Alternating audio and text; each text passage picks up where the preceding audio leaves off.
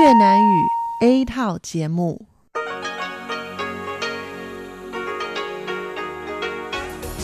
Đây là Đài Phát thanh Quốc tế Đài Loan RTI.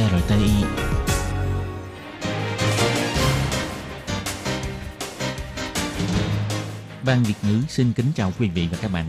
Đây là chương trình Việt ngữ Đài Phát thanh RTI được truyền đi từ Đài Loan.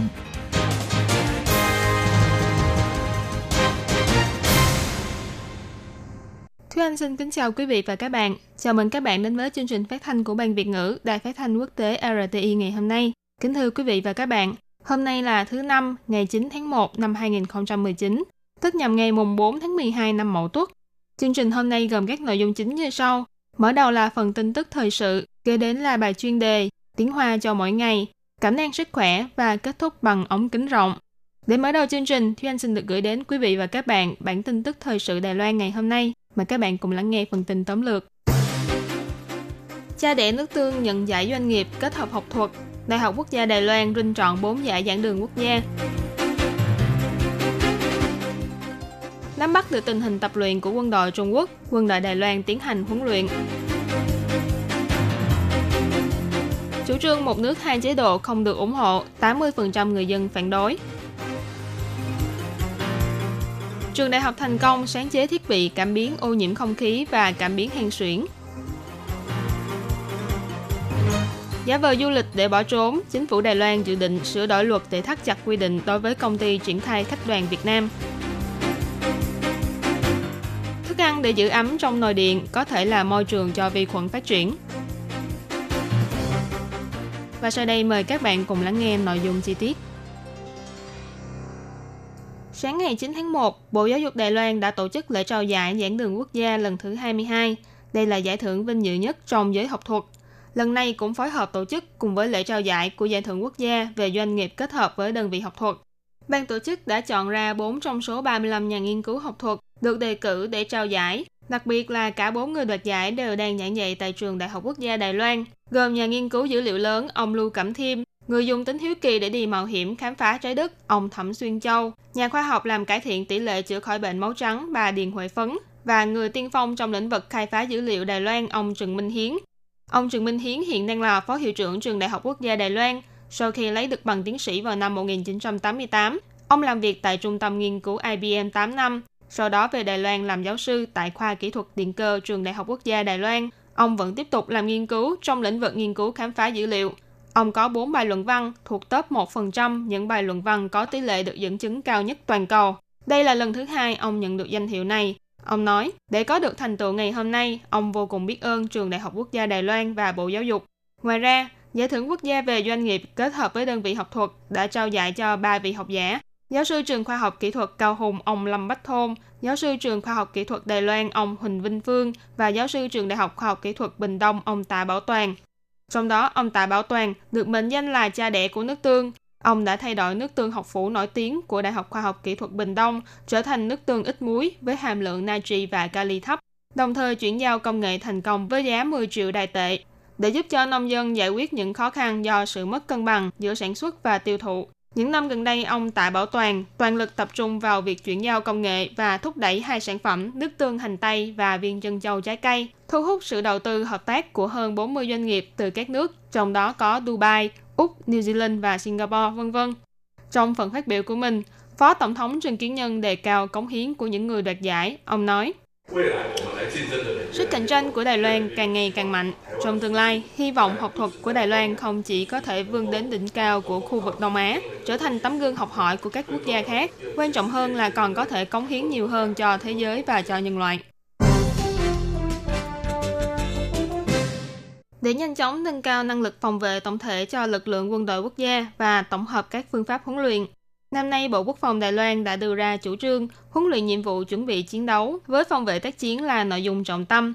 Chia công tác huấn luyện của một năm theo 4 chủ đề diễn tập, gồm chiến lược phòng vệ, diễn tập hán quan, tác chiến liên hợp chống đổ bộ và tác chiến liên hợp chống hạ cánh. Vụ trưởng Vụ tác chiến liên hợp Ban kế hoạch tác chiến thuộc Bộ Quốc phòng, ông Diệp Quốc Huy bày tỏ, quân đội quốc gia tiến hành huấn luyện liên quân 3 binh chủng với ý tưởng tác chiến phòng vệ, chiến lược phòng vệ quyết thắng ven biển, diệt địch bên bờ biển, đồng thời huấn luyện ứng phó kẻ địch với thông tin tình báo trong tay. Ông Diệp Quốc Huy nói, Chúng tôi có đường dây riêng để nắm bắt tình hình của địch. Toàn bộ tình hình tập luyện và chiến đấu của Trung Cộng đều được Bộ Quốc phòng nắm bắt rõ ràng. Phòng tình báo sẽ cung cấp thông tin cho đơn vị tác chiến chúng tôi. Và mỗi năm chúng tôi sẽ lập ra giả định, trong đó bao gồm cả thông tin tình báo về phe địch, rồi tiến hành diễn tập phòng vệ quốc gia theo giả định đó. Ông Diệp Quốc Huy cũng bày tỏ, trong chủ đề huấn luyện của mỗi quý đều quy hoạch các nhiệm vụ chuẩn bị chiến đấu khác nhau theo từng tuần, từ đó nâng cao khả năng chiến đấu, châu chấu đá xe lấy yếu chống mạnh đáng tin cậy của quân đội quốc gia. Do Hoa Kỳ đã thông qua đạo luật sáng kiến tái bảo đảm châu Á, trong đó khích lệ các quan chức cấp cao của Mỹ đến thăm Đài Loan. Giới chức cũng rất quan tâm rằng liệu việc này có thúc đẩy sự hợp tác xa hơn nữa giữa quân đội Mỹ và Đài Loan về huấn luyện nhiệm vụ tác chiến hay không. Về vấn đề này, người phát ngôn Bộ Quốc phòng ông Trần Trung Cát không nói rõ, nhưng ông cũng bày tỏ sự hoan nghênh và cảm kích đối với những đạo luật và đề xuất hữu hảo với Đài Loan của phía bạn. Ông nói, quân đội quốc gia soạn thảo kế hoạch tác chiến theo đường lối phòng vệ cố thủ và ngăn chặn nhiều lớp, nhấn mạnh quyết tâm tự phòng vệ của Đài Loan. Còn về việc Chủ tịch Trung Quốc Tập Cận Bình nhắc lại không từ bỏ dùng vũ lực đối với Đài Loan, ông Trần Trung Cát cho biết quân đội quốc gia vẫn luôn giữ vững tư tưởng trung tâm, đó là bảo vệ quốc gia, tiếp tục tăng cường quyết tâm và hành động tự phòng vệ của Đài Loan. Sau phát biểu của lãnh đạo Trung Quốc Tập Cận Bình, Tổng thống Thái Anh Văn đã ra sức đáp trả rằng Đài Loan tuyệt đối không chấp nhận một nước hai chế độ. Hiệp hội chính sách hai bờ eo biển sáng ngày 9 tháng 1 đã công bố kết quả điều tra dân ý mới nhất. Trong đó có đến 60% dân chúng Đài Loan hài lòng với sự đáp trả Chủ tịch Trung Quốc của Tổng thống Thái Anh Văn.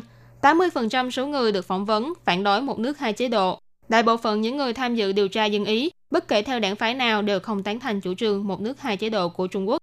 Theo kết quả điều tra của Hiệp hội Chính sách hai bờ eo biển cho thấy, trong số những người được phỏng vấn, có đến 68% cho rằng không có sự tồn tại của Trung Hoa Dân Quốc trong nguyên tắc một Trung Quốc. 61,6% hài lòng với sự đáp trả của Tổng thống Thái Anh Văn đối với phát biểu của Chủ tịch Trung Quốc Tập Cận Bình. 80,9% không tán thành với đề xuất một nước hai chế độ do Trung Quốc nêu ra. 55% nhận định không có nhận thức chung 1992 giữa hai bờ eo biển. 34% nhận định có nhận thức chung 1992 giữa hai bờ eo biển. Từ số liệu của đợt điều tra này cho thấy, chủ trương một nước hai chế độ bị phần đông người dân phản đối, bất kể là thuộc đảng phái nào. Tổng thư ký Hiệp hội Chính sách hai bờ eo biển, ông Vương Chí Thịnh nói, chúng tôi đối chiếu chéo số liệu giữa các chính đảng, phát hiện rằng bất luận là ủng hộ chính đảng nào, thì đại đa số những người tham dự điều tra dân ý lần này đều không tán thành chủ trương một nước hai chế độ của Trung Quốc. Trong bài phát biểu đầu năm mới, Tổng thống Thái Anh Văn đưa ra 4 điều cần để quyết định quan hệ hai bờ eo biển liệu có thể phát triển theo hướng tích cực hay không, bao gồm cần nhìn nhận đúng về sự tồn tại của Trung Hoa Dân Quốc Đài Loan, cần tôn trọng sự kiên định của 23 triệu dân đối với tự do dân chủ, cần phải giải quyết sự bất đồng của hai bên bằng phương pháp hòa bình và cần được đàm phán bởi các cơ quan chính thức hoặc cơ quan được chính phủ hai bên ủy quyền. Kết quả điều tra dân ý cho thấy có đến 85% người ủng hộ 4 điều cần và hơn 87% người tán thành đề xuất xây dựng 3 mạng lưới bảo vệ về an toàn dân sinh, an toàn thông tin và dân chủ của Tổng thống Thái Anh Văn. Tổng thống Thái Anh Văn phản đối một nước hai chế độ, đồng thời cũng hy vọng các chính đảng không nên nhắc lại về nhận thức chung 1992. Nhưng thị trưởng thành phố Đài Bắc Kha Văn Triết lại hỏi ngược lại về phương án thay thế. Về vấn đề này, giáo sư khoa chính trị trường Đại học Sư phạm Đài Loan ông Phạm Thế Bình nhận định, Tổng thống Thái Anh Văn hoàn toàn không cần trả lời câu hỏi này. Ông nói, khi đối thủ liên tục phạm sai lầm thì tại sao chúng ta phải trả lời? Nếu phía chúng ta trả lời thì khác nào là sa vào phạm trù của họ. Bởi vì người đang thực sự đau đầu vì nhận thức chung 1992 là đảng quốc dân. Bà Thái Anh Văn chỉ cần duy trì lập trường nhất quán của mình, không cần thiết phải trả lời. Đợt điều tra này cũng có thăm dò biểu hiện của Tổng thống Thái Anh Văn. Kết quả cho thấy có 48,4% ủng hộ, 46,7% không ủng hộ, tỷ lệ hài lòng là 49,6% và không hài lòng là 45,3%. Còn về biểu hiện của chính phủ trong vấn đề phòng chống dịch tả lợn châu Phi, có 65% người được hỏi cảm thấy hài lòng. Hiệp hội Chính sách hai bờ eo biển bày tỏ, đợt thăm dò dân ý được tiến hành vào ngày 5 và 6 tháng 1 đã phỏng vấn 1.074 người thành niên, mức độ tin cậy là 95%, mức độ dung sai là trên dưới 2,99%. Ô nhiễm không khí là vấn đề rất được xã hội quan tâm chú ý trong một số năm gần đây. Sáng ngày 9 tháng 1, Bộ Công nghệ đã cho ra mắt máy cảm biến không khí tiết kiệm năng lượng mini do nhóm nghiên cứu của trường Đại học Thành Công sáng chế. Đây là máy cảm biến đầu tiên có thể đo lường cùng lúc 5 chất khí ô nhiễm, còn có thể tích hợp với các sản phẩm dạng đeo. Ngoài ra, nhóm nghiên cứu này còn sáng chế ra một thiết bị cảm biến hen suyễn dạng đeo. Chỉ cần thổi một hơi là có thể biết được tình trạng hen suyễn để tiến hành các biện pháp ứng biến kịp thời và bảo vệ sức khỏe cho những người bệnh nhân hen suyễn. Nhóm nghiên cứu của trường Đại học Thành Công đã sáng chế ra hai thiết bị vô cùng lợi hại. Đầu tiên là máy cảm biến không khí phức hợp, có thể đo lường cùng lúc 5 chất khí ô nhiễm, bao gồm khí carbon monoxide, carbon dioxide, ozone, hợp chất hữu cơ formaldehyde và các hợp chất hữu cơ có tính bay hơi khác. Thân máy nhỏ gọn, tốc độ phản ứng nhanh, giá thành hợp lý và rất thích hợp với môi trường ở Đài Loan. Đồng thời, máy này còn có thể tích hợp với các thiết bị đeo khác, rất có tiềm năng phát triển thành máy cảm biến không khí phục vụ cho những nhu cầu khác nhau trong tương lai. Giáo sư khoa điện cơ trường Đại học Thành Công, ông Vương Chứng Hân nói, ở những môi trường làm việc khác nhau sẽ có các chất khí ô nhiễm khác nhau. Về mặt này, nhóm kỹ thuật của trường Đại học Thành Công có thể điều chỉnh về kỹ thuật sao cho phù hợp với điều kiện của môi trường, từ đó phục vụ những nhu cầu cảm biến những phân tử không khí khác nhau. Một thành quả nghiên cứu khác được gọi là thiên sứ chống hen suyễn. Đây là thiết bị kiểm tra mini phức hợp dạng đeo. Khác với phương pháp kiểm tra nội soi phế quản lấy số liệu lâm sàng, không những gây cảm giác gây khó chịu cho người bệnh, công tác đăng ký dữ liệu trên giấy tờ cũng vô cùng bất tiện. Thiết bị do nhóm nghiên cứu trường Đại học Thành Công sáng chế, chỉ cần thổi một hơi là có thể kiểm tra được tốc độ di chuyển của các phân tử không khí, nồng độ của nitơ monoxide, từ đó biết được tình trạng hen suyễn của người bệnh, rồi tự động đăng nhập dữ liệu qua mạng. Đây là một thiết bị vô cùng tiện lợi cho người sử dụng. Giáo sư khoa điện cơ trường Đại học Thành Công, ông Trương Thủ Tiến nói, nếu như chúng ta có thể đo lượng hen suyễn giống như đo huyết áp, mỗi ngày người bệnh đều có thể đo trước chỉ số khả năng có thể lên cơn hen suyễn của mình. Nếu vượt quá mức nguy hiểm thì có thể đến bệnh viện xử lý và điều trị ngay trước khi phát bệnh. Hiện tại, thành quả nghiên cứu này đã được chuyển giao công nghệ cho doanh nghiệp tư nhân, nhưng vẫn cần xem xét các phương diện như giá thành kỹ thuật lắp ráp của thiết bị cảm biến khá cao, cũng như nhu cầu tiêu dùng v.v. Nên nhà đầu tư dự tính phải sau 2 năm mới có thể sản xuất đại trà ra thị trường, để ứng dụng khoa học kỹ thuật có thể bảo vệ sức khỏe cho người dân. Bắt đầu từ năm 2015, chính phủ Đài Loan triển khai chuyên án Quang Hồng để thu hút khách du lịch ở các quốc gia như Ấn Độ, Indonesia, Việt Nam, Myanmar, Campuchia, Lào, v.v. Người dân ở các quốc gia này đều có thể xin cấp visa điện tử theo đoàn, thông qua các công ty du lịch tại các nước sở tại được Cục Du lịch Đài Loan chỉ định. Do thủ tục đơn giản nên từ khi triển khai chính sách đến nay đã thu hút hơn 220.000 người. Thế nhưng vào cuối tháng 12 năm 2018, 153 du khách Việt Nam giả vờ đến Đài Loan theo chuyên án Quang Hồng, chỉ trừ một hướng dẫn viên duy nhất, còn lại toàn bộ đều bỏ trốn ngay sau khi nhập cảnh Đài Loan, khiến cho chính phủ Đài Loan đành phải tạm ngừng chuyên án Quang Hồng đối với Việt Nam. Ngoài ra, theo phát biểu của Phó Cục trưởng Cục Du lịch ông Trường Tích Thông vào sáng ngày 8 tháng 1 cho biết, trước mắt Đài Loan đang nghiên cứu sửa đổi luật và thắt chặt hơn tiêu chuẩn đối với công ty du lịch tổ chức đoàn khách Việt Nam đến Đài Loan du lịch. Ông Trường Tích Thông nói, về phần chuyên án Quang Hồng trong tương lai, chúng tôi sẽ đưa ra dự thảo sửa đổi quy trình chuyên án Quang Hồng. Theo đó, sẽ nghiêm khắc hơn về mặt xét duyệt thông tin xin visa như vé máy bay, chỗ ngồi trên máy bay. Đồng thời, công ty du lịch tổ chức đoàn du lịch đó cũng sẽ phải thông qua xét duyệt kỹ lưỡng. Ngoài ra, còn có một số quy định khác như tăng cường đẩy mạnh thông báo, tích điểm phạt do vi phạm, v.v. Dự thảo sửa đổi luật này sẽ được chuyển đến Bộ Giao thông trong thời gian gần đây, hiện vẫn chưa có quyết định chính thức. Ngoài ra, Chủ tịch Hiệp hội Phục vụ và Cứu viện Du lịch Quốc tế Đài Loan, ông Hứa Cao Khánh cũng tiết lộ, chuyên án Quang Hồng bắt đầu thực thi từ tháng 11 năm 2015. Khi đó chỉ có 10 công ty du lịch Việt Nam đủ điều kiện, nhưng sau khi thay đảng cầm quyền, chính phủ bắt đầu tích cực thúc đẩy chính sách hướng Nam mới, nới lỏng quy định thẩm tra tư cách đối với các công ty du lịch Việt Nam, nên hiện nay có đến 102 công ty hợp lệ, và công ty du lịch trong sự kiện 152 du khách Việt Nam bỏ trốn lần này chỉ mới thành lập vào tháng 11 năm 2018. Vì vậy, trước mắt chính phủ Đài Loan cũng đang nghiên cứu sửa đổi quy định, hạn chế các công ty du lịch phải thành lập từ 3 năm trở lên mới có thể nộp đơn xin visa theo chuyên án Quang Hồng. Thức ăn còn thừa không ăn hết cho vào nồi điện để giữ ấm, để lần sau muốn ăn lại lấy ra, xem ra có vẻ khá là tiện lợi, nhưng phải cẩn thận vì chúng có thể chứa đầy vi khuẩn và có nguy cơ bị ngộ độc khi ăn. Chuyên gia dinh dưỡng Lý Chỉ Vi cho biết, giữ ấm thức ăn trong nồi trong vòng 2 giờ thì vẫn an toàn, nhưng nếu lâu hơn thì rất dễ dẫn đến ngộ độc bởi vì vi khuẩn. Chúng có thể gây ra những triệu chứng như đường tiêu hóa bị khó chịu, thậm chí bị nôn mửa. Còn thức ăn để đến hôm sau thì khả năng sản sinh độc tố vi nấm là rất cao. Loại độc tố này có liên quan trực tiếp đến bệnh ung thư gan. Cũng theo phân tích của chuyên gia dinh dưỡng, vi khuẩn tồn tại và phát triển nhanh chóng trong môi trường nhiệt độ từ 7 đến 60 độ C, nên nhiệt độ để ức chế vi khuẩn hiệu quả nhất là thấp dưới 7 độ C hoặc trên 60 độ C. Nhiệt độ giữ ấm của các nhãn hiệu nồi điện đều không giống nhau, nhưng đa số đều ở mức từ 50 đến 72 độ C, nên các chuyên gia dinh dưỡng cũng khuyến cáo thức ăn thừa của buổi tối nếu muốn để dành đến sáng hôm sau nên lấy ra khỏi nồi điện, cho vào tủ lạnh rồi hâm lại trước khi dùng. Nhưng các chuyên gia cũng nhắc nhở, để ăn ngon miệng và an toàn nên ăn ngay khi thực phẩm còn tươi là tốt nhất.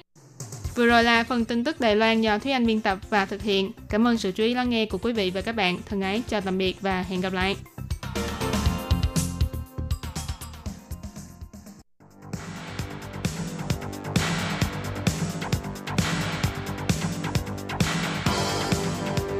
Đây là Đài Phát thanh Quốc tế Đài Loan RTI, truyền thanh từ Đài Loan.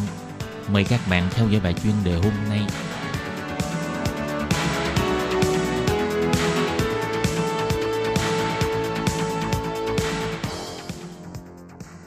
Các bạn thân mến, Hải Ly xin chào các bạn. Sau đây mời các bạn đến với bài chuyên đề hôm nay qua nội dung bài viết Đài Loan có thiếu nhân tài trình độ cao hay không?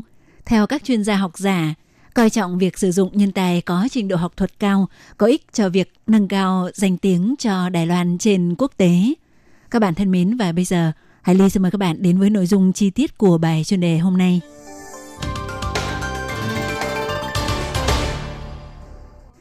Danh sách những học giả có luận văn nghiên cứu học thuật được viện dẫn sử dụng cao nhất trên toàn cầu do công ty phân tích quốc tế Clarivate Analytics bình chọn là một trong những chỉ tiêu chủ yếu để đánh giá về giáo dục bậc cao trên toàn cầu. Rất nhiều những vị giáo sư của Đài Loan vinh dự được lọt vào danh sách này đều cho rằng giáo dục bậc cao của Đài Loan hiện tại gặp phải 3 thách thức lớn gồm có thiếu kinh phí, thiếu thiết bị và thiếu nhân tài. Theo giáo sư khoa kỹ thuật vật liệu trường Đại học Giao thông Chu Anh Hào chỉ ra, kinh phí và mức lương mà các quốc gia lân cận đầu tư cho nghiên cứu của khối giáo dục bậc cao đều cao hơn Đài Loan rất nhiều. Còn theo quan sát của giáo sư Trung tâm Nghiên cứu Khoa học Thực phẩm trường Đại học Quốc gia Đài Loan, ông Phan Mẫn Hùng cho thấy, thiếu thiết bị tiên tiến trong một thời gian khá dài, các nghiên cứu của sinh viên Đài Loan khó bắt kịp với sự phát triển của doanh nghiệp cũng là một trong những nguyên nhân khiến cho các công trình nghiên cứu khoa học bị đình trệ. Còn giáo sư khoa hóa học trường Đại học Quốc gia Đài Loan Trương Hoán Tông cũng chỉ ra tỷ lệ theo học tiến sĩ của sinh viên Đài Loan chỉ đạt 20% so với 10 năm trước đây, dẫn tới việc nhân tài nghiên cứu khoa học bị đứt đoạn. Giáo sư Chu Anh Hào cũng phản hồi cho biết, đề tài nghiên cứu của sinh viên thạc sĩ thường là theo đuổi thành quả có tính chất nghiên cứu khoa học ngắn hạn. Nguyện vọng theo học trình độ tiến sĩ giảm, dẫn tới việc mảng học thuật trong nước của Đài Loan khó đạt được những bước tiến có tính đột phá. Kho dữ liệu học thuật là một trong những kênh để tìm kiếm những nghiên cứu sáng tạo mới mẻ. Rất nhiều các giáo sư đều có đề cập thông qua những bài luận văn có tỷ lệ dẫn chứng cao trên trang mạng Web of Science, có thể tìm được những đề tài nghiên cứu khoa học được đông đảo mọi người quan tâm hay những đề tài nghiên cứu mới chưa được khai thác phát triển, có ích cho nhiều phương diện gồm sự hợp tác giữa giới ngành và giới học thuật, nhu cầu ngành nghề và danh tiếng về học thuật. Giáo sư Phan Mẫn Hùng cho rằng những nghiên cứu có tỷ lệ dẫn chứng cao giúp ông giành được càng nhiều cơ hội hợp tác xuyên quốc gia với các doanh nghiệp của Mỹ, Nhật. Ngoài ra, vì xu thế mối liên kết lẫn nhau giữa các lĩnh vực nghiên cứu khoa học, công ty phân tích quốc tế Clarivate Analytics năm nay tăng thêm các bộ môn đa lĩnh vực. Ông Tăng Quốc Hùng là giáo sư công tác tại Trung tâm Nghiên cứu chuyên ngành Doanh nghiệp Quốc tế, Trường Đại học Khai Nam Đài Loan, kiêm giáo sư tại Trung tâm Nghiên cứu Kế hoạch Đô thị, Trường Đại học Công lập Đài Bắc, chính là một nhà học giả có những bài luận văn được dẫn chứng với tỷ lệ cao trong bộ môn khoa học đa lĩnh vực. Nghiên cứu về quyết định đa tiêu chuẩn MCDM của ông chính là nhằm vào nhu cầu thực tế của các ngành nghề, từ phương pháp luận tích hợp đa lĩnh vực đã đưa ra được các ứng dụng nghiên cứu tạo ảnh hưởng sâu rộng. Trên thực tế, những học giả có luận văn nghiên cứu học thuật được dẫn chứng với tỷ lệ cao nhất trên toàn cầu, có sức ảnh hưởng trên quốc tế. Theo giáo sư Tăng Quốc Hùng quan sát, những học giả có tỷ lệ luận văn được dẫn chứng cao không những có thể giúp quốc gia làm tăng danh tiếng trong giới học thuật, mà đồng thời cũng sẽ giúp thúc đẩy sự giao lưu hai chiều với quốc tế. Các cơ quan nghiên cứu quốc tế, các hoạt động giao lưu quốc tế thường cho mời những nhà học giả thuộc danh sách nêu trên. Như vậy, các nhà học giả Đài Loan càng có cơ hội hợp tác với những nhân tài đỉnh cao trên quốc tế. Giáo sư Trương Hoán Tông cho biết, từ khi được lọt vào danh sách này, ông thường xuyên nhận được lời mời hợp tác của các học giả trẻ người Trung Quốc. Hy vọng xã hội và giới học thuật Đài Loan sẽ coi trọng hơn đối với danh sách những học giả có luận văn nghiên cứu học thuật được viện dẫn sử dụng cao trên toàn cầu. Các bạn thân mến, Hải Ly xin cảm ơn các bạn vừa theo dõi bài chuyên đề hôm nay do Hải Ly biên tập và thực hiện. Thân ái chào tạm biệt các bạn. Bye bye.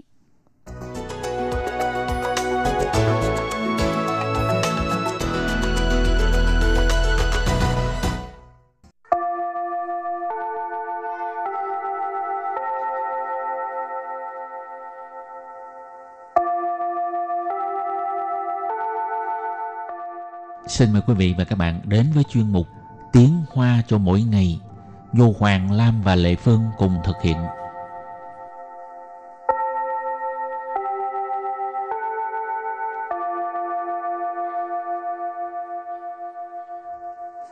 Hoàng Lam và Lệ Phương xin chào tất cả các bạn. Hôm nay học cái gì đây? Cái gì đi học trường tư? Đi học trường tư. Rồi cái gì đóng không nổi học phí, thì không thể đi học. Cái gì anh Hoàng Lam nói đó là một câu rồi á. Hôm nay chúng ta học hai câu. Câu số 1: nếu thi đậu trường tư không đóng nổi học phí thì không thể đi học. Câu số 2: thực ra về phần này chính phủ, tức là nhà nước, có cung cấp rất nhiều hỗ trợ. Trước khi đi vào phần bài học, mời các bạn lắng nghe cô giáo đọc hai câu mẫu để bằng tiếng Hoa. 如果考上私立学校，缴不起学费 就没办法念了。其实政府提供不少这方面的协助。 Bây giờ chúng ta học câu mẫu số 1. 如果考上私立学校，缴不起学费，就没办法念了。如果 nếu 考上 thi đậu, thi đỗ, 私立学校，私立 là tư lập, 学校 là trường học, 私立学校 tức là trường tư. 缴不起学费， không đóng nổi học phí. 就 thì 没办法， không thể nào. 念 nên học. 了 rồi. Bây giờ ghép lại các từ này thành câu hoàn chỉnh. Mời cô giáo đọc lại câu này bằng tiếng Hoa. 如果考上私立学校，缴不起学费，就没办法念了。如果考上私立学校 缴不起学费就没办法念了. Câu này có nghĩa là nếu thi đậu trường tư mà không đóng nổi học phí thì không thể đi học. Và câu thứ hai, thực ra về phần này chính phủ có cung cấp rất nhiều hỗ trợ. 其实政府提供不少这方面的协助。其实 thật ra. 政府 chính phủ hay là nhà nước. 提供 cung cấp. 不少 không ít, đó là rất nhiều. 这方面 về phần này. 协助 hỗ trợ. Bây giờ ghép lại các từ này thành câu hoàn chỉnh. Mời cô giáo đọc lại câu này bằng tiếng Hoa. 其实政府提供不少这方面的协助。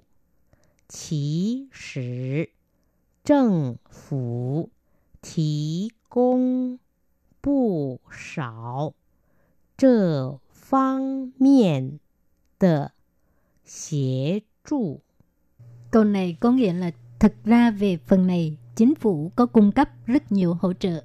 Và bây giờ chúng ta bước sang phần từ vựng mở rộng.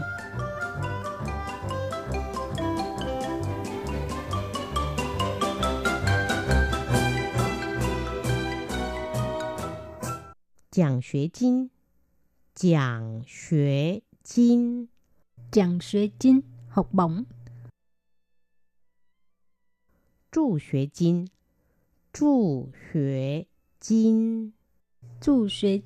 tức là tiền trợ cấp học tập. 就学贷款 就学贷款 vay vốn học tập. 工读 tức là vừa học vừa làm đó ha. Công ở đây là đi làm ha, tụ tức là đi học đó, tụ su mà ha. Hậu, bây giờ chúng ta đặt câu cho các từ vựng mở rộng. Từ thứ nhất, chàng xuế chín, tiền học bổng. Mỗi kỳ học tôi đều được trao tiền học bổng. Hậu ly hai ở nị, nị chứng chi năm mà hậu. Giỏi quá, thành tích giỏi quá vậy hả? Chứng chi đó là thành tích. Chu xuế chín, nghĩa là tiền trợ cấp học tập. Tha cha chính. 有困难，他可以向学校申请助学金。 Gia đình của bạn ấy rất khó khăn, có thể xin tiền trợ cấp học tập với trường học. Hậu, từ tiếp theo, 就学贷款 vay vốn học tập. 我明天要到银行办理就学贷款. Ngày mai tôi đi ngân hàng để xin vay vốn học tập. 你没有钱吗? 我没有钱，所以我要到银行贷款. Lệ Phương hỏi, anh không có tiền hả? Anh Hoàng Lâm nói, tôi không có tiền, cho nên mới đi ngân hàng để mà xin vay vốn. Tài khoản tức là vay vốn. Hảo, từ cuối cùng, công tụ. Công tụ là vừa đi học vừa đi làm, vừa học vừa làm. 我们学校有提供工读的机会, 你要吗? Trường tôi có cung cấp cơ hội việc làm cho học sinh vừa học vừa làm. Bạn có muốn đi làm không? Muốn chứ, không có tiền xài cho nên mình phải đi làm. Ok, trước khi chấm dứt bài học hôm nay, xin mời các bạn ôn tập lại hai câu mẫu.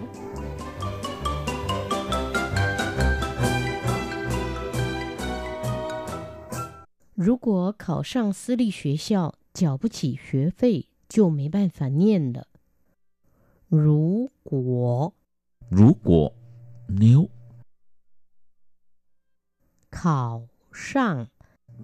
sinh thi đậu tư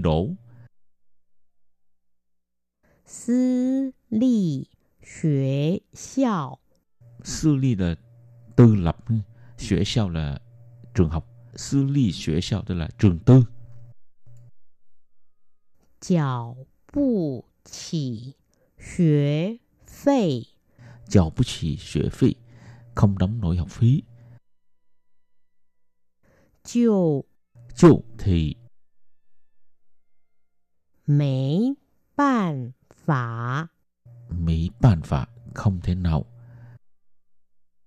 念 học. Lợ rồi. Bây giờ ghép lại các từ này thành câu hoàn chỉnh. Mời cô giáo đọc lại câu này bằng tiếng Hoa. Nếu khảo sang tư lý trường học, trả không nổi học phí, thì không thể học. Câu này có nghĩa là nếu thi đậu trường tư mà không đóng nổi học phí thì không thể đi học. Và câu thứ hai, thực ra về phần này, chính phủ có cung cấp rất nhiều hỗ trợ. Thực ra, chính phủ cung cấp rất nhiều hỗ trợ. 其实 thật ra. 政府 chính phủ hay là nhà nước. 提供 cung cấp. 不少 không ít, đó là rất nhiều. 这方面 về phần này. 协助 hỗ trợ. Bây giờ ghép lại các từ này thành câu hoàn chỉnh. Mời cô giáo đọc lại câu này bằng tiếng Hoa. 其实政府提供不少这方面的协助. Câu này có nghĩa là thật ra về phần này, chính phủ có cung cấp rất nhiều hỗ trợ. Chương mục tiếng Hoa cho mỗi ngày của hôm nay đến đây xin tạm chấm dứt. Cảm ơn quý vị và các bạn đón nghe. Hẹn gặp lại quý vị và các bạn vào bài học tới. Chào trên. Bye bye.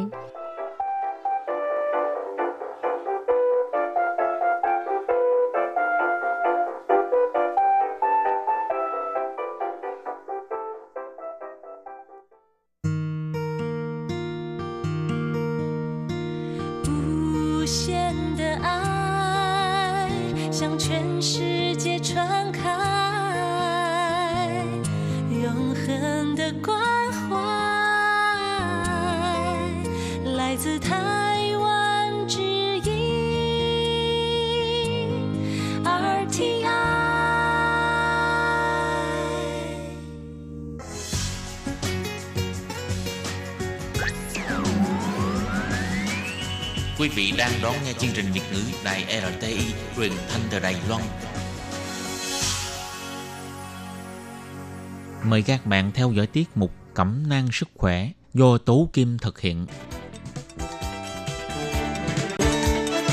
Tiết mục Cẩm nang sức khỏe sẽ cung cấp những thông tin về sức khỏe cho các bạn tham khảo, chăm sóc tốt sức khỏe mình. Hello, tôi Kim xin kính chào các bạn. Hoan nghênh các bạn đã đến với chương mục Cẩm nang sức khỏe ngày hôm nay. Các bạn thân mến, thì liên tục trong mấy tuần nay ha, chúng ta đã có dịp trò chuyện với anh Huỳnh Văn Minh, điều phối viên chương trình tìm kiếm tủy cho bệnh nhân mắc những bệnh ác tính về máu thuộc Bệnh viện Truyền máu và Huyết học Thành phố Hồ Chí Minh. Và tuần trước thì anh Minh đã chia sẻ với chúng ta về cái quá trình bệnh nhân thực hiện ghép tủy, cũng như là giải đáp một cái thắc mắc cho chúng ta, đó là những người cho tế bào gốc ha, thì có ảnh hưởng đến sức khỏe cũng như là tuổi thọ của họ hay không. Và trong chương trình hôm nay, Tố Kim xin mời các bạn tiếp tục đón nghe những chia sẻ của anh Huỳnh Văn Minh về vấn đề là chúng ta có nên cho tế bào gốc, cũng như là quá trình cho tế bào gốc nó sẽ diễn ra như thế nào, những chuyển biến trong cơ thể khi mà chúng ta cho tế bào gốc nhé. Thì tuần trước anh Minh có cho chúng ta biết là khi mà lấy tế bào gốc thì chúng ta phải tiêm một loại thuốc để cho những cái tế bào gốc nó có thể chạy ra những cái mạch ngoại vi để chúng ta có thể lấy máu và lọc tế bào gốc ra. Thì loại thuốc này đã được hãng thuốc chứng minh là nó sẽ không gây ảnh hưởng đến sức khỏe cũng như là tuổi thọ của người cho tế bào gốc. Tuy nhiên, anh Minh cho biết cũng có những trường hợp mình như thế này. Về cái tác dụng phụ khi mà trong cái quá trình lấy tế bào gốc cũng như thuốc đi, khi mà mình xài cái thuốc đó, bởi vì á, mình cứ nghĩ đi, ngày nào mình đi nhiều thì cái chân mình nó sẽ mỏi. Tủy cũng vậy, ngày nào nó làm việc mình tự mình chích thuốc cho nó, bắt nó làm nhiều hơn thì nó cũng phải mệt. Nó mệt thì nó dẫn đến tình trạng mình sẽ cảm thấy mình đau, mình mỏi nhức xương. Ở trong xương, nếu nó làm việc nhiều quá mình sẽ thấy cái xương mình nó đau, có thể là đau nhức xương, thì lúc đó thì sẽ cho thuốc giảm đau. Khi mà mình tiến hành mình lấy tế bào gốc thì lấy tế bào gốc ngày xưa nó có cái phương pháp đó là mình sẽ lấy tủy xương, chọc tủy ha. Lấy những cái tế bào gốc ở trong tủy xương. Nhưng hiện tại thì rất là hiếm mình làm cái đó, mình ít làm hơn. Mình lấy tế bào gốc máu ngoại vi. Bởi vì mình đã xài thuốc, tất cả tế bào gốc nên nó chạy ra máu ngoại vi, thì mình sẽ dùng cái máy. Hiện tại thì Bệnh viện Truyền máu Huyết học Thành phố Hồ Chí Minh cũng xài sử dụng cái máy hiện đại như là bên Sửu Chi, cũng được 1 năm. Thì bên đây mình đi tham quan, mình hỏi họ, họ cũng nói họ cũng triển khai sử dụng 1 năm. Nên Việt Nam cũng cố gắng update những cái xu thế, tiến bộ dữ ha. Mình sẽ lấy một cái kim to, mình sẽ tìm một cái tĩnh mạch ở tay lớn, tĩnh mạch lớn thì mình sẽ gắn cái kim vô. Ở bên tay kia mình cũng làm một cái như vậy, thì một bên á, thì máy nó sẽ rút cái máu của mình ra. Qua một cái máy nó sẽ xử lý, nó ly trích, quay ly tâm, và nó chọn lọc ra được cái tế bào gốc. Mình sẽ chỉnh, mình chọn cái lớp tế bào gốc. Mình sẽ lấy nó ra, cái túi đó. Còn lại tất cả những cái thành phần máu khác nó sẽ trả về cái tay bên kia. Đánh cái dòng giống như là mình lọc máu ngoài giống như vậy đó chị. Dạ, giống vậy. Và trong quá trình đó, bởi vì mình sẽ khi mình lấy ra thì mình phải xài thuốc chống đông. Thuốc chống đông để cho những cái máu nó không có bị đông, và trong cái quá trình chạy nó cứ trơn tru như vậy. Thì tác dụng phụ của cái thuốc chống đông này là nó bị làm hạ canxi. Thì hạ canxi đó thì khi mà mình lấy thì mình cũng có cho thuốc sẵn, và mình cũng tư vấn với lại cái người cho tế bào gốc là khi lấy như vậy thì có thể bị hạ canxi. Mình sẽ thấy như nếu mà thấy lạnh thì báo để mình sẽ cho thuốc, hoặc là mình thấy rần rần tê môi hay là rung hay là thấy co tay gì đó. Thì mình sẽ sử dụng thuốc cho họ vậy thôi. Nên mình thấy những cái trường hợp như là tụt huyết áp, như sốc này kia gì thì chưa bao giờ mình thấy. Ví dụ những trường hợp mà trẻ nó hơi nhỏ mà mình cũng cần phải lấy tế bào gốc á, thì phía bệnh viện cũng chuẩn bị về trước á, là một cái cho chạy tráng cả cái máy á, là một cái thay vì phải hút máu ra liền thì nó sẽ phải mất một cái lượng thể tích nó vô máy trước mà nó chưa trả lại được cho người bệnh, thì mình sẽ tráng nó bằng một cái bịch hồng cầu lắng trước, cho nó chạy vô đó trước, và mình bù lại cái lượng máu cho người bệnh. Là đối với những cái trẻ nhỏ, mình thì mình chưa thấy cái tác dụng phụ nào nó quá là ghê gớm. Cũng chưa nghe thấy một cái báo cáo nào là sẽ là ung thư hoặc là bị giảm tuổi thọ.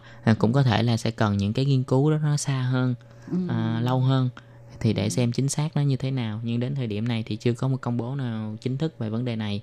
Hầu như là ở phía Sữa Chi thì họ cũng đã có báo cáo một vài trường hợp, ví dụ nó có vấn đề về sức khỏe, nó ảnh hưởng, như là sau đó thì họ đi về thì họ hơi mệt, rồi họ hơi choáng váng, rồi sau họ cũng hồi phục. Những người cho tế bào gốc ở Sữa Chi á, thì sau khi cho tế bào gốc thì họ sẽ vẫn được khám sức khỏe định kỳ. Sau vài tháng, sau 1 năm, 2 năm gì đó, họ theo dõi như đến 3 năm.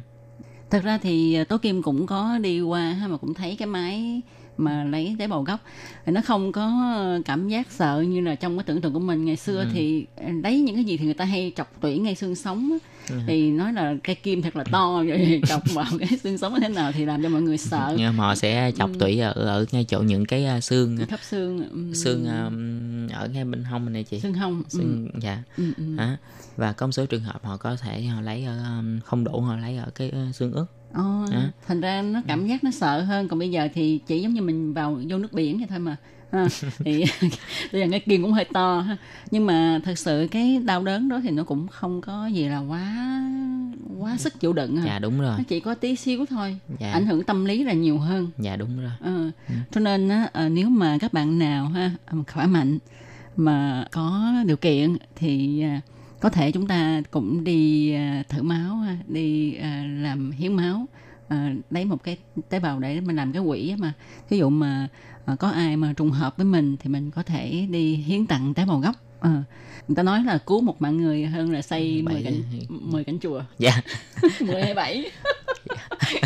Kệ 17 gì cũng được. Dạ, chỉ cho 10 càng tốt.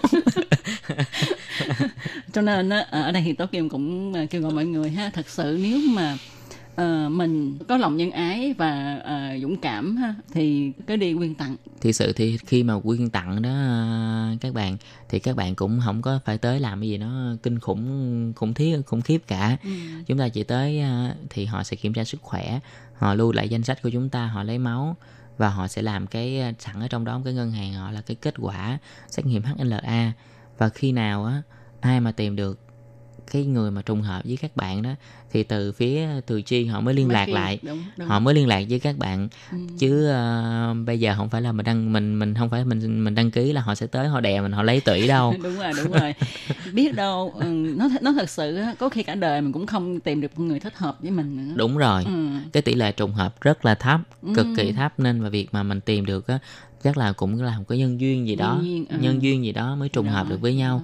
Và bởi vì chúng ta có cùng cái chủng tộc là người Việt Nam thì cái mức độ trùng hợp nó sẽ cao hơn hẳn so với những người Đài Loan hoặc là những cái người Trung Quốc. Đấy, khi mà trong cái nhóm người mà mình tìm kiếm thì phía bệnh viện mình sẽ ưu tiên những cái ngân hàng mà ở cái thuộc cái khu vực châu Á là cùng cái chủng tộc da vàng thì nó trùng hợp hơn. Rất là hiếm ai mà đi qua là kiếm được cái một anh Tây cao to mà trùng hợp với một cái cô châu Á. Nên bây giờ mặc dù ở trên ngân hàng tế bào gốc thế giới nó có rất là nhiều ngân hàng ở châu Âu, châu Mỹ ấy, cái lượng người cho cũng rất là cao. Với cái việc suy nghĩ của nó rất là của họ đơn giản thoáng và nó văn minh hơn nhiều, không có đè nặng, nên họ có cái lượng người cho rất là cao. Nhưng mà mình không có chủ trương tìm kiếm, hoặc là nếu mà lỡ mà ai đó tìm kiếm mà trùng hợp thì cái người đó cũng gốc châu Á thôi. Cái chủng tộc nó khác nhau. Thật sự mà nói ha, thì Tố Kim rất là vui đã mời được anh Huỳnh Văn Minh đến với chương trình, chia sẻ chúng ta rất là nhiều điều bổ ích về vấn đề ung thư máu, cách điều trị, quá trình ghép tủy, rồi quá trình cho tế bào gốc như thế nào. Tố Kim thấy những cái kiến thức này rất là hữu ích cho chúng ta. Tố Kim xin cảm ơn anh Huỳnh Văn Minh nha. Mình cũng rất là cảm ơn chị Tố Kim đã tạo điều kiện cho mình đến với đài, chia sẻ với lại những cái thính giả là người Việt đang sống ở tại Đài Loan. Thì rất là mong, rất là cảm ơn, cũng như là cảm ơn luôn cả những cái người dân đất nước Đài Loan luôn luôn đã hỗ trợ đi suốt với lại Bệnh viện Truyền máu Huyết học từ ca ghép tế bào gốc đầu tiên năm 1995 đến giờ. Thì người này vẫn còn sống, về có vợ, có được 2 đứa con, đang làm thợ may. Thì chắc mình cũng có duyên với lại chị Tố Kim cũng như là phía Đài Loan, nên cũng được sang đây hỗ trợ, học hỏi. Và khi mà sang đây thì mình cũng biết rồi, rất là nhiều người Việt cũng rất là thành công, cũng chịu khó làm. Nên một lần nữa thì mình gửi lời cảm ơn tới tất cả mọi người. Thứ hai nữa thì mình kính chúc sức khỏe cái thính giả. Mong mọi người thì luôn giữ gìn sức khỏe và làm việc thật tốt, thành công trên cái đất đất khách. Và cũng sẽ như là chị Tố Kim chị có nói là mình sẽ liên lạc với lại một cái hội tử tế nào đó gần nhất. Mình cũng sẽ có những cái hành động như là về những cái nghĩa cử cao đẹp cho người dân Đài Loan. Biết đâu những cái đứa con cháu mà có nửa gốc là Việt và Đài Loan, họ cũng đang cần chúng ta đang giúp đỡ. Và chính những cái người mà ở trên đất nước mình, họ cũng đang cần sự giúp đỡ của chúng ta. Xin cảm ơn tất cả mọi người. Và Tố Kim cũng hy vọng các anh chị em Việt Nam sinh sống và làm việc tại Đài Loan, nếu mà các anh chị có điều kiện cũng như là sức khỏe của các anh chị khỏe mạnh, tức là các anh chị không mắc các chứng bệnh mãn tính hay là mắc những cái chứng bệnh nhiễm trùng về máu, hoặc là các chứng bệnh như là thiếu máu địa trung hải, còn gọi là thiếu máu hải dương, thì chúng ta có thể xăng tay áo của mình lên đến những trung tâm truyền máu và huyết học, nhất là quỹ tử tế ha, để hiến những giọt máu của mình, là một cái ngân hàng máu ở trong đó, để cho những người nào mà cần thiết ha, thì người ta có thể là đem đi đối chứng xem là mình có phù hợp hay không, để mà chúng ta có thể quyên tặng những cái tế bào gốc của mình. Biết đâu được những cái tế bào gốc của các bạn sẽ cứu sống được một sinh mạng, giúp cho gia đình của họ sống yên vui và hạnh phúc. Nếu như mà làm được điều này thì công đức vô lượng đó các bạn ạ. Tôi Kim cũng xin chúc cho các bạn ha có một cuộc sống ở Đài Loan thật là vui vẻ, hạnh phúc, khỏe mạnh và bình an. Thì ở đây một lần nữa Tố Kim rất là cảm ơn anh Huỳnh Văn Minh ha, và cũng chúc Minh luôn thành công trong mọi lĩnh vực ha, và ngày càng có nhiều sức khỏe, có năng lực để mà giúp đỡ nhiều người hơn. Rồi, cảm ơn chị, xin kính chào tất cả. Các bạn thân mến, chương mục Cẩm nang sức khỏe ngày hôm nay cũng sẽ được tạm dừng nơi đây. Tố Kim xin cảm ơn tất cả các bạn đã chú ý theo dõi. Một nữa xin cảm ơn Minh rất là nhiều nha. Tố Kim xin chào tạm biệt anh Minh và chào tạm biệt các bạn. Rồi, xin chào tất cả mọi người. Tái chiến. Tái chiến. Tái chiến. Bye bye.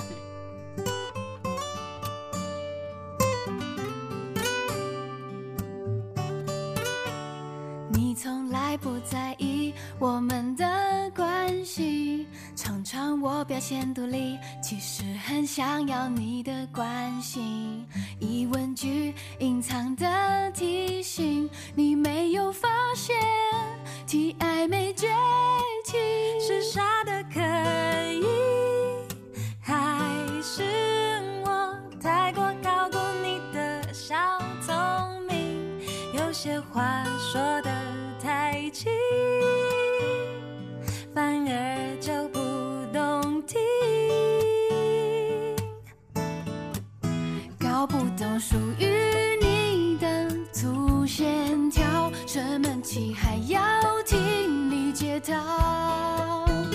朋友、恋人是否杂讯太多？爱踩在你身边没讯号，真的是败给你的粗线条，听不到有个心在狂跳。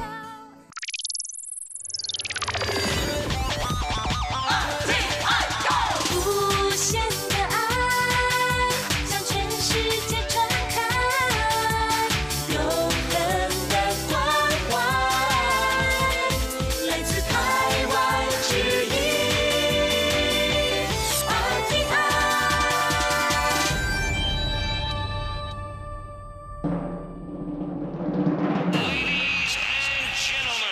Quý vị đang đón nghe chương trình Việt ngữ Đài RTI truyền thanh từ Đài Loan.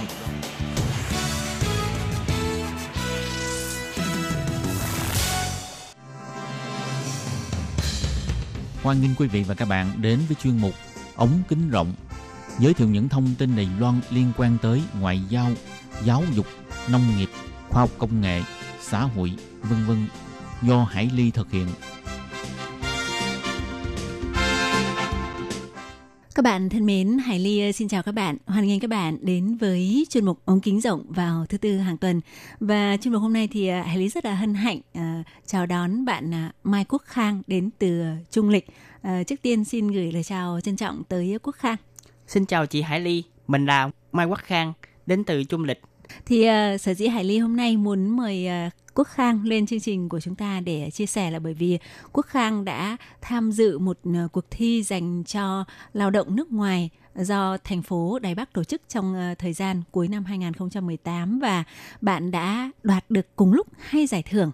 Đó là giải nhất của cuộc thi diễn thuyết tiếng Trung Đài Bắc Hãy Nghe Tôi Nói và giải được nhiều khán giả tại hiện trường yêu thích nhất cũng trong cuộc thi này. Và cuộc thi này là do Sở Tái Thiết Nguồn Lao động của thành phố Đài Bắc tổ chức. Thì trước tiên, Hải Ly xin mời Quốc Khang hãy chia sẻ một chút về những cái thông tin cá nhân của bạn. Ví dụ như là bạn sang Đài Loan bao lâu rồi, tức là ngay lần đầu tiên sang đây là đã là đi làm hay là trước đây có đi học, và cái quá trình bạn ở Đài Loan đã bao lâu rồi? Xin chào tất cả mọi người, mình là Mai Quốc Khang, năm nay 24 tuổi, đã đến Đài Loan được 4 năm. Trước khi đến Đài Loan thì Khang có học được tiếng Trung 2 tuần và sau đó đến Đài Loan làm việc. Trong quá trình làm việc thì cũng phải tự học tiếng Trung. Trong 2 năm đầu thì Khang tự học bằng cách là đem sách từ Việt Nam sang Đài Loan. Khoảng tiếp theo 1 năm thì Khang phát hiện ra là gần chỗ làm có một trường tiểu học cho tăng di dân và cô giáo Việt Nam, thì Khang có đăng ký các khóa học vào ban đêm. Vì tính chất công việc phải tăng ca nên Khang chỉ có thể là học đúng 1 năm. Khoảng 1 năm sau thì Khang ngừng việc học và bắt đầu thi năng lực tiếng Hoa của Đài Loan tổ chức, thì rất may mắn là được nhận được cấp độ 3 trên cấp 6 cấp độ. Và trong những thời gian gần đây thì Khang có tham gia các hoạt động của bên tổ chức tăng di dân của đạo viên tổ chức. Vậy Khang đến từ tỉnh thành nào của Việt Nam nhỉ? Khang đến từ tỉnh Đồng Tháp của Việt Nam. Đồng Tháp có một câu nói là Tháp 10 đẹp nhất bông sen, Việt Nam đẹp nhất có tên Bắc Hồ. Và người Đồng Tháp cũng có rất là nhiều người tài ha. Cảm ơn chị. Thì Khang có thể chia sẻ một chút là với cái điều kiện là khi mà lần đầu tiên trước đây 4 năm mới đặt chân tới Đài Loan thì mình chỉ học tiếng Trung trong vòng có 2 tuần. Vậy thì Khang đã làm thế nào để mà có được cái vốn tiếng Trung khá như hôm nay và đã được chứng minh bằng cái giải thưởng của Khang trong cái cuộc thi diễn thuyết tiếng Trung vừa rồi. Và trong số 14 thí sinh được lọt vào vòng chung kết thì Khang đã rất là nổi bật với cái bài diễn thuyết giới thiệu về những cái nét đẹp của thành phố Đài Bắc và đã rất là gây ấn tượng với lại ban giám khảo và những khán giả tại hiện trường, và bạn đã được chấm điểm cũng như là được bình chọn và đã đoạt giải. Thì Khang hãy chia sẻ cho mọi người biết là từ cái vốn tiếng Trung ban đầu nó rất là sơ khai như vậy, và mặc dù là đi học thêm ở trường tiểu học trong thời gian bạn đi làm. Tuy vậy thì làm thế nào mà mình học theo cái cách như nào để mình có thể có được cái cách diễn đạt tiếng Trung nó sâu sắc như bạn như vậy, thì bạn có thể chia sẻ cái bí quyết với mọi người được không? Cảm ơn chị đã tặng những lời khen cho em. Thật sự là học tiếng Trung là một quá trình. Chúng ta không thể nói là học 1 năm sẽ nói chuyện được, hay là 2 năm, vì đó là một quá trình. Học tiếng Trung của Khang thì bắt đầu sẽ lựa chọn phương thức học. Có nghĩa là các bạn có thể chọn là phương thức là phiên âm Latin của Trung Quốc, hoặc là ký tự chú âm của Đài Loan. Riêng Khang ở Việt Nam thì được học những phiên âm Latin, nên vì thế sang Đài Loan vẫn tiếp tục duy trì cái phương thức phiên âm Latin. Trong cuộc sống thường ngày thì mình khuyên các bạn là cũng đừng nên ngại ngùng khi giao tiếp với người Đài Loan. Họ cũng rất là thân thiện và cởi mở. Họ sẽ biết chúng ta là người nước ngoài, phát âm không chuẩn, và họ sẽ cố giúp chúng ta phát âm tốt hơn. Về khả năng luyện chữ thì mình khuyên các bạn hãy nghe hoặc là nhiều nhạc và xem phim có phụ đề. Phim phụ đề nha các bạn, không phải là phim lồng tiếng. Có nghĩa là mình vừa nghe xong mình lại vừa phải nhìn mặt chữ. Như vậy thì nó là cái quá trình để giúp cho mình có thể luyện cái cách nhận biết chữ Hán, đúng không? Dạ. Đồng thời là các bạn phải tham gia các hoạt động ở Đài Loan. Tại vì bây giờ xã hội Đài Loan rất là hỗ trợ lao động nước ngoài, sẽ thường mở ra các hiệp hội, các tổ chức. Ở đó thì các bạn sẽ được học những khóa học về kinh nghiệm sống, đồng thời là những khóa học về tiếng Hoa như là thư pháp hay là viết đối liên vào ngày Tết. Chính phủ Đài Loan hiện tại đang rất là hỗ trợ lao động, nên các bạn đừng ngần ngại, có thể hỏi người dân địa phương là địa chỉ của Hiệp hội Tăng Di Dân khu vực mình ở đâu, thì họ sẽ cho bạn biết và đến đó đăng ký. Vì ở đó sẽ có người Việt Nam và các nước khác như Thái Lan, Indonesia. Các bạn đừng ngại ngùng nhé.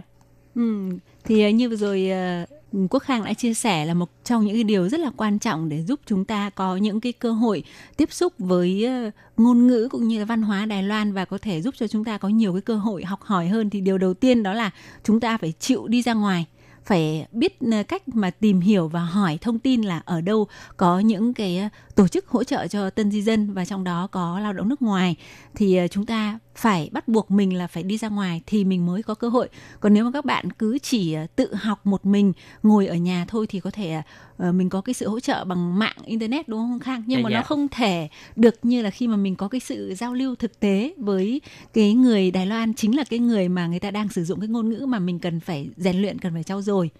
Vì ông bà ta thường nói là đi một ngày đàn học một sàng khôn. Vì thế mình cũng khuyên các bạn nên hãy cởi mở ra ngoài và giao lưu với mọi người hơn. Vì ở đó không chỉ có người Đài Loan và còn cả có những đồng hương của chúng ta, có thể chia sẻ những niềm vui, nỗi buồn và những áp lực trong công việc. Vậy cái quá trình mà Khang theo học tiếng Trung ở trường tiểu học là Khang học trong vòng bao lâu, và một tuần là mấy buổi, và cái thời gian này thì nó đã có một cái sự hỗ trợ như thế nào đối với Khang để Khang có thể học tiếng Trung tốt hơn và thi được cái chứng chỉ tiếng Trung cấp độ 3 vậy? Thật sự ra đến với trường tiểu học lại là một câu chuyện rất là hài hước. Vì khoảng thời gian 2 năm trước thì các trường tiểu học chỉ tổ chức các khóa học buổi tối cho cô dâu Việt Nam. Khang có đến đăng ký thì được giáo viên nói là vì lao động nước ngoài không có ổn định được thời gian đi học nên không cho phép học sinh lao động nước ngoài đi học. Khang đã dùng khổ nhục kế là bằng cách là các ngày cuối tuần khi trường mà tổ chức hoạt động thì Khang đến giúp đỡ những người trong lớp. Và cuối cùng là đã được cô giáo đồng ý. Khang học được 2 khóa. Một khóa là 3 tháng, thường học là vào buổi tối từ 6:30 cho đến 8:30. Khi mà các bạn vào học chương trình của Đài Loan thì sẽ có một sự khác biệt. Giống như Khang vừa chia sẻ là ở Việt Nam thì chúng ta sẽ học là ký tự Latin, và sang Đài Loan các bạn sẽ được học ký tự chú âm của người Đài Loan. Vì trong cuộc sống có nhiều lúc chúng ta không biết nói một từ nào đó thì các bạn có thể sử dụng điện thoại đưa cho người Đài Loan, nhưng nếu chỉ có một cái bộ gõ là ký tự Latin thì họ sẽ không biết gõ. Vì thế các bạn hãy học thêm cái ký tự chú âm của người Đài Loan và hỗ trợ được họ giúp cho chúng ta hơn. Thì như Khang vừa rồi đã nói, cái ký tự chú âm hoặc là phiên âm Latin thì đó là một cái cách mà để người ta ký hiệu cái âm đọc của chữ Hán. Ví dụ như là nó khác với tiếng Việt mình. Tiếng Việt mình là khi mình nghe được tiếng Việt thì đồng thời mình cũng có thể viết ra cái hệ thống chữ viết và hệ thống để phát âm thì là nó cùng là một hệ thống. Nhưng mà tiếng Trung thì nó khác. Nó có 2 phần. Phần thứ nhất là phần chữ Hán. Và phần thứ hai là phần gọi là ghi chú cái ký hiệu phát âm để làm sao người ta nhìn vào đó, người ta có thể biết là chữ này phát âm như thế nào. Nhưng mà tiếng Trung mà chúng ta được học ở Việt Nam theo cái hệ của Trung Quốc thì người ta dùng phiên âm Latin. Còn ở Đài Loan người ta lại dùng một cái hệ thống ký hiệu phát âm gọi là chú âm, chủ in. Thì tức là Khang vừa học phiên âm Latin ở Việt Nam rồi, nhưng mà khi mà qua bên này đến trường tiểu học thì Khang lại học thêm một cái phần nữa là chú âm để người Đài Loan mình có thể giao lưu hoặc có thể học cái cách đánh chữ, đánh máy của người Đài Loan, bởi vì người Đài Loan người ta không dùng cái phiên âm Latin. Thì đó là một trong những cái kinh nghiệm thực tế mà Khang đã học và đã vận dụng. Và Hải Thi Ly thấy là ở Khang toát lên một cái năng lượng rất là tích cực, có nghĩa là rất là lăn xả, đúng không? Khi mà Khang không thuộc cái đối tượng là cô dâu, tất nhiên là không phải cô dâu rồi, mà không phải chú rể nữa. Người Việt tại Đài Loan thì làm cách nào để mình tự tạo cho cơ hội mình, thì Khang đã tích cực lăn xả để các cái cô giáo thấy được cái sự ham học hỏi cũng như là cái sự nhiệt tình của Khang, và đã nhận Khang vào để cho Khang trở thành học sinh. Thì trong cái thời gian này chủ yếu trên lớp là các bạn được học ngoài chú âm ra, thì bạn còn học được những cái gì trong cái hai cái khóa học này? Trong khóa học thì sẽ có các nhiều học sinh đến từ các nước, không chỉ Việt Nam của chúng ta mà còn có là các cô dâu của Thái Lan, Indonesia. Cũng như Khang vừa chia sẻ là khoảng 2 năm trước thì các trường sẽ hạn chế cho những lao động chúng ta đăng ký vì không được ổn định được thời gian. Nhưng trong khoảng 2 năm gần đây các bạn có thể đăng ký vì trường không chỉ tổ chức những khóa học vào ban đêm mà còn có tổ chức vào khóa học vào cuối tuần. Vì thế các bạn đừng ngại ngùng, hãy đến các trường tiểu học ở gần khu vực mình. Nếu không biết có thể hỏi đồng nghiệp hoặc là bạn bè của chúng ta. Còn nếu không thì chúng ta hãy lăn xả giống như Khang ha. Hãy dùng khổ ngục kế. Đó là Hải Ly nói đùa một chút, nhưng mà thực sự là qua những cái câu chuyện của rất là nhiều các bạn lao động Việt Nam sinh sống tại Đài Loan thì Hải Ly thấy rằng là ngôn ngữ là một cái sự hỗ trợ rất là tích cực và rất là quan trọng. Nếu mà ngôn ngữ của chúng ta có thể học được đọc thông, viết thạo thì điều quan trọng đầu tiên là chúng ta có thể bảo vệ cho những quyền lợi của bản thân chúng ta. Và ngoài ra thì chúng ta còn có thể tìm hiểu, tiếp xúc và làm cho cuộc sống của mình tại Đài Loan nó có ý nghĩa hơn, phong phú hơn. Mà chúng ta sẽ không phải mất thời gian cho những cái điều nó gọi là vô bổ hoặc là không đem lại cái lợi ích gì trong cuộc sống. Thì Khang có thể chia sẻ tiếp cho mọi người là và đến sau này thì Khang đã làm cách nào tiếp tục học nâng cao để đến bây giờ em có một cái vốn tiếng Trung, nó cũng có một cái khả năng biểu đạt nó sâu hơn một chút so với những cái bạn mà mình chỉ mới học cơ bản thời gian đầu thôi. Theo Khang nghĩ đó, khi mà muốn chúng ta nâng cao được cái khả năng tiếng Trung chúng ta thì chúng ta phải hòa nhập vào cuộc sống của người Đài Loan. Và cách nào để làm hòa nhập vào cuộc sống của người Đài Loan thì sau bao nhiêu năm ở Đài Loan, Khang đã suy nghĩ ra là sẽ có 3 yếu tố dẫn đến sự hòa nhập và nâng cao khả năng giao tiếp. Thứ nhất là các bạn phải biết pháp luật của Đài Loan, vì pháp luật của Đài Loan sẽ có một số phương diện không giống với chúng ta. Nếu biết được thì cuộc sống sẽ hỗ trợ hơn, không gây những đến mất an ninh trật tự xã hội của Đài Loan và làm ảnh hưởng cái hình tượng của người Việt Nam mình trong ánh mắt của người Đài Loan. Thứ hai đó chính là văn hóa. Có thể nói là văn hóa của Đài Loan là một cái nền văn hóa mà chúng ta nên cần tiếp thu. Ví dụ như trong giao tiếp thì họ rất là tôn trọng đối phương bằng cách là hạn chế sử dụng những cái từ mà chú, bác, mà thay vào đó là các từ chị, anh đẹp trai, ông chủ, hay là những cái phương thức giao tiếp xã hội. Cũng giống như ở Việt Nam chúng ta, khi mà ra ngoài mua nước thì chúng ta chỉ có là bán cho tôi một ly nước. Nhưng ở Đài Loan thì họ sẽ hỏi các bạn là ly lớn hay ly nhỏ, đường ít hay đường nhiều. Vì những cái mà phương thức xã hội mà chúng ta nắm bắt được sẽ giúp chúng ta hòa nhập vào cuộc sống của người Đài Loan. Vâng, thì như Khang đã chia sẻ, có nghĩa là chúng ta phải đi ra ngoài và chịu khó tiếp xúc với xã hội, với mọi người, và cũng tìm hiểu những cái phương thức sinh hoạt cũng như là các cái cách thức, ví dụ như là mua bán đồ uống như vừa rồi Khang nói ấy, có nghĩa là bản thân chúng ta phải có nhiều kiến thức và phải tự học hỏi, tìm hiểu và tiếp xúc với người bản địa. Như vậy thì chúng ta luôn luôn có một cái sự trau dồi đối với xã hội Đài Loan, thì như vậy chúng ta sẽ giảm bớt được những khoảng cách và chúng ta sẽ tích lũy được nhiều những cái vốn về cuộc sống cũng như là vốn về ngôn ngữ hơn.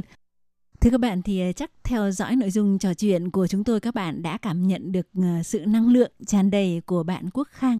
Và để tiếp tục nghe Quốc Khang chia sẻ về việc bạn tham dự và đoạt giải trong cuộc thi diễn thuyết tiếng Trung, cũng như là những điều vui buồn của bạn trong cuộc sống tại Đài Loan, thì Hải Ly xin mời các bạn tiếp tục theo dõi cuộc trò chuyện của chúng tôi trong buổi phát vào tuần sau nhé. Thân ái, chào, tạm biệt và hẹn gặp lại. Bye bye!